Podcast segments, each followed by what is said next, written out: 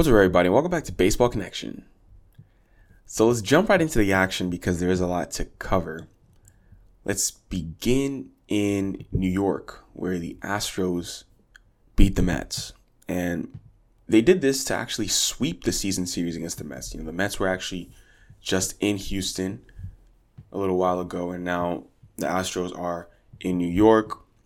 But on Wednesday, the Astros got a 2 0 victory in New York to sweep their season series against the Mets. Justin Verlander was on the mound and he's been absolutely sharp. His previous start was against the Yankees. This one's against the Mets. This time he goes eight shutout innings with six strikeouts.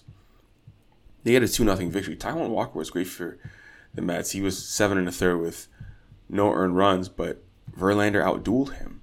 I think we need to start talking about Verlander again. I mean, obviously we know he's He's one of the greatest of all time, and he's having he, he's trending towards that Cy Young conversation again. He's putting himself on the map because he's been steady. I mean, if you look at his numbers, he's only had a few rocky starts, but overall, his numbers are pretty remarkable. 2.03 ERA on the year. He's got 90 punch outs, and he's made all 15 of his starts. Remember, JV's 39 years old, but and coming off of Tommy John surgery, but he's showing absolutely no signs of rust whatsoever. So if you look at if you look at the Cy Young poll, you look at the Cy Young Young poll, Justin Verlander is now second place. This is just you know an unofficial poll that the MLB.com does. He's in second place after the Rays Shane McClanahan. So obviously there's plenty of time for that to change, but it's McClanahan Justin Verlander and Alek Manoah tied for second. Then Dylan Cease in fourth, Kevin Gausman in fifth for the American League. It's going to be a, a very interesting race. I mean, let's look at McClanahan and what he's been doing. He's been lighting up the American League this year with a pretty deadly repertoire. It's a left handed pitcher, obviously, and his fastball maxes out at 100 miles an hour. He throws really hard. We saw him pitch on Sunday afternoon, where he held the Pirates to one run on four hits over seven innings. And, you know, that's with 10 strikeouts. His It was his third strikeout with, sorry, third start with double digit strikeouts. And no Rays pitcher has more such starts in a season since David Price, where this is now the sixth time McClanahan had seven plus strikeouts. So he's a strikeout guy, throwing hard from the left side. Shades of a young David Price. That's really what we're seeing, and that's that's pretty awesome. That's pretty awesome because you have to remember, you know, McClanahan is is very young. He's 25 years old, and just getting into a groove, coming into his own. But Justin Verlander is the elder statesman, and he now has something to say. But that AL Cy Young race is definitely going to be something we keep an eye on moving forward. So Astros did sweep the season series. They stay hot. They're first in the AL West. Mets are still first in the NL East. Let's head up to Toronto, where there has been a little bit of, uh, you know, it's been a pretty, it was a crazy series. Red Sox squeaked out a win in the finale of the three game set, and you know they finally got the win. But this was after losing the first two games of the series. And when they lost the first two games of the series, especially the second game of the series, there was a lot of heat coming at Red Sox closer Tanner Houck, who was not in Toronto due to his COVID vaccination status. And Houck was placed on the restriction restricted list like any player who can't enter Canada. It means they don't accrue service time, they don't get paid, they just have to stay stay back and they wait. They can't participate. They don't get paid. They're just like they're not basically on the roster for the duration of the series, and then they'll rejoin their team when they leave Canada. And this was on Tuesday night when the Blue Jays won 6 5 on a walk off after they had a comeback win in the ninth inning. But to me, I think it's pretty silly to blame this loss on a player who didn't play, especially when the Red Sox knew he was not going to be available. I don't think it makes any sense. I mean, you knew, you've known all season long what his status is. You knew that he was never going to be able to play in Canada unless he complied with that with that uh, rule, and he, he didn't comply with the rule. And you know, so how how are you going to go up there with a roster with the weak bullpen the Red Sox have? I mean, they were throwing guys. No offense, but you know, Tyler Danish trying to throw two innings, throwing for two innings. Hansel Robles, who has a ten and a half ERA in June. I mean, what did you expect against an offense like the Blue Jays with the heart of their lineup coming up in the ninth inning? What did you expect?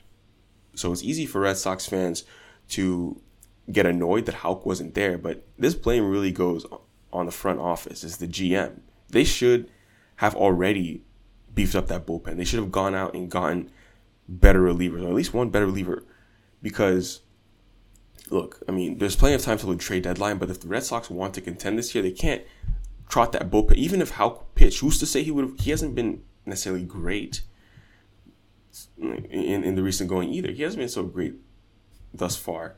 And who's to say he would have gotten the save against this tough Blue Jays lineup? I mean, you're talking Springer, uh, you know, Vlad, Bichette, guys like that. Who's to say he would have gotten the job done? So we don't really know. I think it's just uh, obviously it's it's easy to point fingers, but the blame really goes on the general manager for not beefing up the bullpen. And in my in my opinion, I think this is kind of a blessing in disguise because it exposed that weakness. I mean, obviously, I'm sure the front office knows that the bullpen is a weakness, but this makes everyone aware. Like, wow, we really need to improve our bullpen now, and they can do so before the trade deadline. So I think, I think that's that's what they can take out of this situation. Not that oh, you know, Tanner Houck was the reason we lost. It's like no, our bullpen is trash. That if Tanner Houck was missing, because what if he was injured?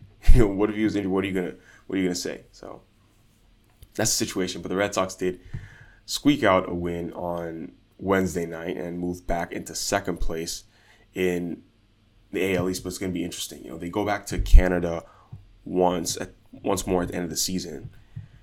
It is po- that's in September. It is possible that the Blue Jays and Red Sox meet in the playoffs, and that would definitely be interesting. But Red Sox just need to beef up their bullpen and have an ironclad roster. They know who's available. They know what everyone's status is to be able to enter Canada. So it's not. There's no excuse. There's no excuse for being unprepared. Moving on, let's head to St. Louis, where the Marlins got a comeback victory to defeat the St. Louis Cardinals. They won 4 3. They scored two runs on the top of the ninth to come back and win this game and it was a bit of a pitcher's duel, somewhat. It was Sandy Alcantara for the Marlins. He went complete game. He went nine innings, two earned runs against the Cardinals. On the other side, Adrian Pallante, seven innings, two earned runs for the Cardinals, and then you know Gallegos came in for the eighth, and then Adam Helsley blew the save in the ninth inning, giving up two runs. And the Marlins went 4 3 behind their ace, Sandy Alcantara. You know, we were just talking about Cy Young. We were talking about that, you know, yeah, the American League side of things. Sandy Alcantara is someone who's doing the job and he's getting things done on the National League side of things. 1.95 ERA. That's that's what we're seeing from Sandy Alcantara right now in the NL. He is number one in the Cy Young poll for the National League right now. He's he's definitely the leader.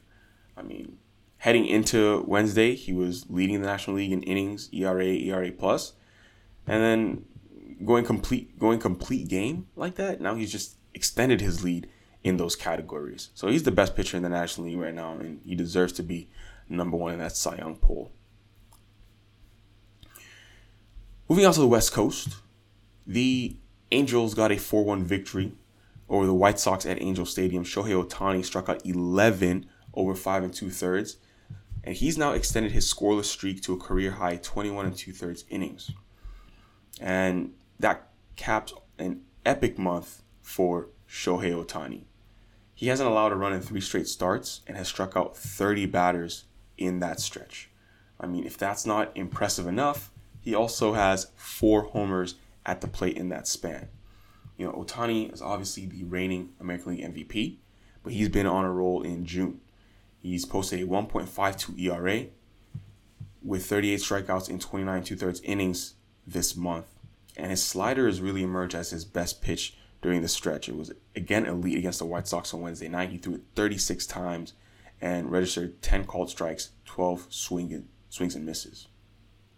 So he's been great on the mound. He's also been heating up at the plate. Just the reason why he was the MVP last year. We're seeing that. And also, um, he and Trout went back to back on Wednesday night.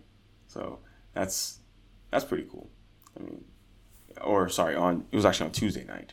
Um, Tuesday night, Trout and Ohtani went back to back. But how often do you get to see that? Funny enough, I, I actually had the the pleasure of going to an Angels game once when they did that, which is pretty cool. So they're giving the fans something to something to enjoy. They have individual stars out there in Anaheim, but unfortunately, that doesn't necessarily translate to wins in LA, and that's been an issue for for some time now.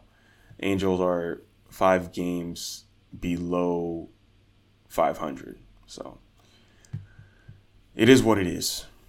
It is what it is. That's gonna do for today, folks. If you enjoyed this, please share it with someone who'd be interested, and we'll see you next time on Baseball Connection.